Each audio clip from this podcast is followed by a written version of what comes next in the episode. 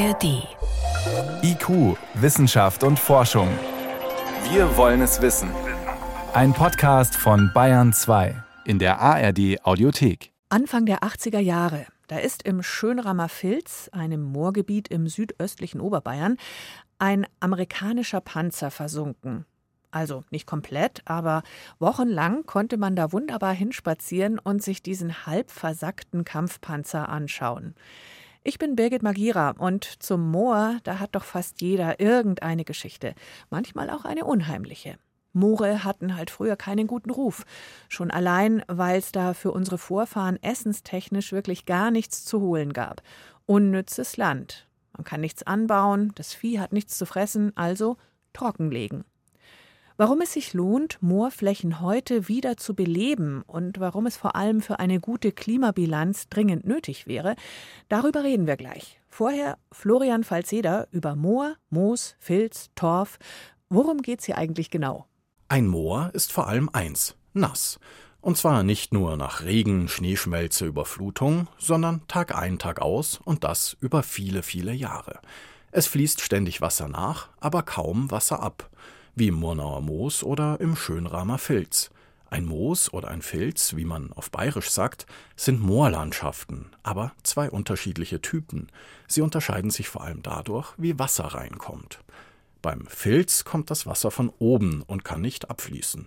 Im Hochdeutschen heißt es auch Hochmoor, aber nicht, weil es etwa in den Bergen hoch oben liegen würde, sondern weil es hoch ist. Jahr für Jahr sterben im feuchten Boden die unteren Pflanzenteile ab.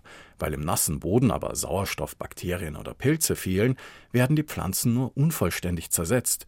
Was übrig bleibt von ihnen, ist Torf. Die schwammartige, nährstoffarme Schicht wächst etwa einen Millimeter pro Jahr nach oben. Das sind zehn Zentimeter in einem Jahrhundert. Ein Moor wächst sehr langsam. Ein Moos, Nieder- oder Flachmoor dagegen, ist flach und es liegt ständig unter dem Grundwasserspiegel. Das Grundwasser fließt ständig nach und bringt neue Nährstoffe mit sich. Deswegen sind Niedermoore auch nährstoffreicher. Dort wachsen mehr verschiedene Pflanzenarten und sogar Bäume. Man findet sie dort, wo Seen verlanden, Senken versumpfen oder Auen regelmäßig überflutet werden. Weil Moore so langsam wachsen und so viel Pflanzenreste speichern, binden sie auch extrem gut Kohlendioxid und andere klimaschädliche Gase. Alle Moore der Welt speichern mehr CO2 als alle Wälder zusammen. Dabei gibt es flächenmäßig zehnmal weniger Moore als Wälder auf der Welt. Das Problem? Werden Moore trockengelegt oder das Torf abgeerntet, landen all das Kohlendioxid und noch viel klimaschädlichere Gase in der Atmosphäre. Und das nicht nur einmal. Das Moor atmet, wenn man so will, Jahr für Jahr weiter Klimagase aus. Negativbeispiel Deutschland. Hier sind 90 Prozent aller Moore entwässert. Mit dem Effekt, fast 7 Prozent aller Treibhausgasemissionen hierzulande stammen aus diesen trockengelegten Mooren. Das klingt viel und es braucht noch mehr Erklärung. Franziska Tanneberger kann die liefern. Sie ist Moorökologin an der Uni Greifswald. 7% Anteil an den Treibhausgasen gesamt in Deutschland. Sind das die gut sieben Prozent, die aus der Landwirtschaft kommen? Die meisten trockengelegten Moorflächen sind ja Getreidefelder, Weide, Grünfutteranbau, Acker. Drei Viertel unserer Moore werden landwirtschaftlich genutzt, sodass die landwirtschaftliche Nutzung wirklich den hohen Anteil daran ausmacht. Aber wir haben auch Waldwirtschaft auf Mooren. Wir haben auch ein paar Stellen Siedlungen auf Moor und wir haben auch immer noch ein bisschen Torfabbau in Deutschland. Aber das ist wirklich im Vergleich zur Landwirtschaft ein geringerer Anteil der Nutzung der Moore. Um klimafreundlicher zu werden, um Klimaneutralität zu erreichen, sagen Sie, brauchen wir dringend diese Moore und zwar wiederbelebt wieder verwässert, wie sagt man? Wieder bewässert? Wieder vernässt ist der Fachausdruck eigentlich. Wieder und, ähm, vernässt, genau. Wieder bewässern würde auch eigentlich was Falsches andeuten, denn wir müssen nicht Wasser extra hinbringen meistens, sondern wir müssen eigentlich das Entwässern beenden. Also im Moment haben wir ja ausgeklügelte Grabensysteme meist in den Mooren, die das Wasser dann abtransportieren. Wir haben Pumpen, die das Wasser rauspumpen aus diesen Moorflächen und äh, das müssen wir eben aufhören, damit die CO2-Emissionen stoppen. Und dass wir für eine Treibhausgasneutralität das tun müssen. Es ist einfach die schlichte Gegenrechnung. Wenn wir das nicht machen, müssen wir irgendwo Senken haben, mit denen wir dieses CO2 dann wieder ausgleichen, was in die Atmosphäre freigesetzt wird. Aber die Flächen, von denen wir sprechen, sind eben Maisfelder, Siedlungen, Waldwirtschaft. Die können wir nicht alle renaturieren, ohne dass es einen Interessenkonflikt gibt. Vollkommen richtig. Also wir haben zum einen einen ganz kleinen Anteil, ja, ich hatte gesagt Siedlungen. Wir haben ja Großstädte, die in Moore gebaut sind, wie Hamburg oder Berlin und auch hier in München ist ja eine moorreiche Gegend. Da wird nicht alles wieder vernässt werden können. Also wir werden einen kleinen Anteil haben, wo wir jetzt einfach eine veränderte Situation haben.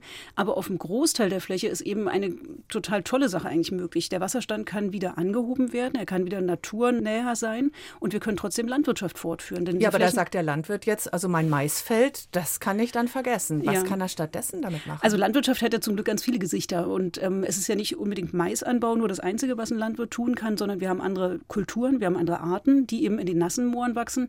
Mit denen haben wir uns einfach historisch wenig beschäftigt. Aber eine tolle Art, die sicherlich die meisten kennen, ist das Schilf. Das ist ja eine Pflanze, die wir an Seeufern sehen, an Flüssen entlang oder an der Küste. Was kann man mit Schilf machen? In die Pfanne eher weniger? Weniger. Weniger Nahrungsmittel, aber wir können mit Schilf ähm, wunderbare Baumaterialien herstellen. Und das hat was damit zu tun, dass diese Schilfpflanzen ganz robust sind. Die müssen ja im Wasser wachsen. Die sind äh, gegen Wind, können sie sich stabil wehren. Sie haben Verrottungsschutz quasi eingebaut, weil sie ja die ganze Zeit im Nassen stehen. Und all die Eigenschaften können wir gut bei Baumaterialien gebrauchen. Und viele werden vielleicht die Reddächer kennen.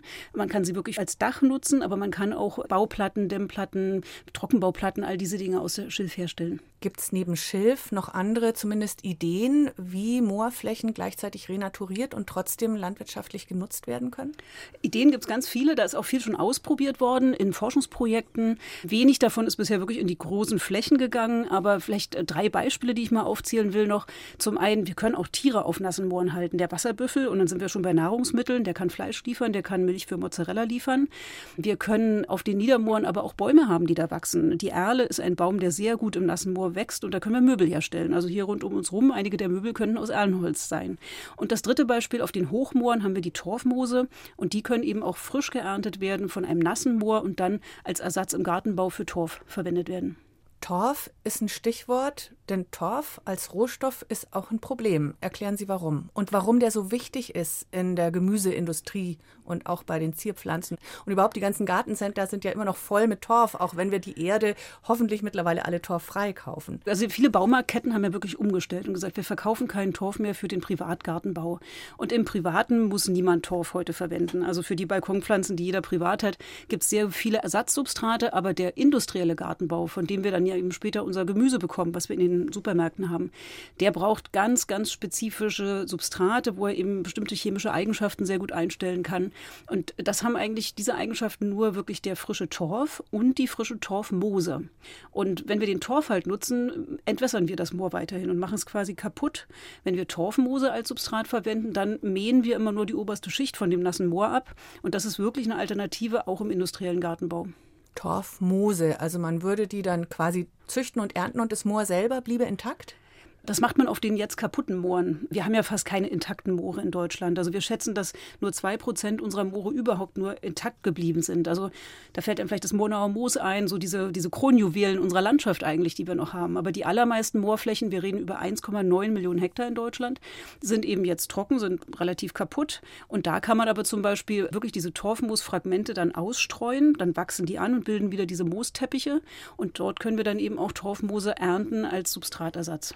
Klingt aber trotzdem etwas aufwendiger, als den Torf selber sich einfach zu holen aus dem Baltikum, aus dem Nordosten von Europa, wo ja massenweise dieser Torf abgegraben wird, vorwiegend von niederländischen und deutschen Firmen eben.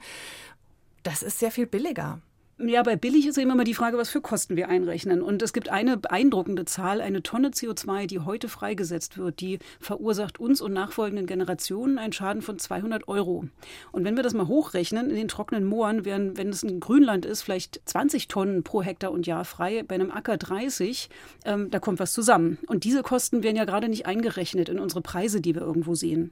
Und insofern ist jetzt wirklich die Aufgabe, langfristig eigentlich zu denken. Und es gibt ja wenig langfristige Sicherheit vielleicht, das empfinden wir auch alle aber es gibt doch einige Sicherheiten, glaube ich, dass sozusagen wir immer mehr Druck haben werden, CO2-Emissionen zu reduzieren.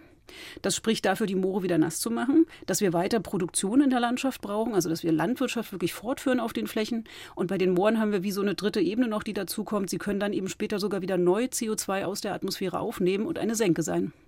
Ein intaktes Moor ist der raumeffizienteste CO2-Speicher, den wir haben, sagen Sie, sogar noch besser als Wälder. Wie kommt's? Ja, sie sind natürlich ganz dick gepackt. Also wir reden ja da eigentlich über den Kohlenstoff. Also das CO2 wird über die Pflanzen aufgenommen aus der Atmosphäre und dann als Kohlenstoff im Boden eingelagert. Und das sind ja ganz dicke Schichten. Also wenn man in so einem Moor gräbt mit dem Spaten, merkt man ja, das ist ein fester Boden. Und ähm, das ist im Grunde ein ganz, ganz hoher Anteil Kohlenstoff. Und wenn man das vergleicht mit einem Wald, ja, da stehen die Bäume ja immer noch vereinzelt. Ähm, man läuft durch. Ähm, das ist von der Lagerung dich äh, sozusagen immer noch ähm, weniger als bei den Mooren. Ich glaube, es ist klar geworden in diesen wenigen Minuten, Moore sind toll und wir brauchen sie dringend wiederbelebt, renaturiert, wieder vernässt, wie Sie sagen.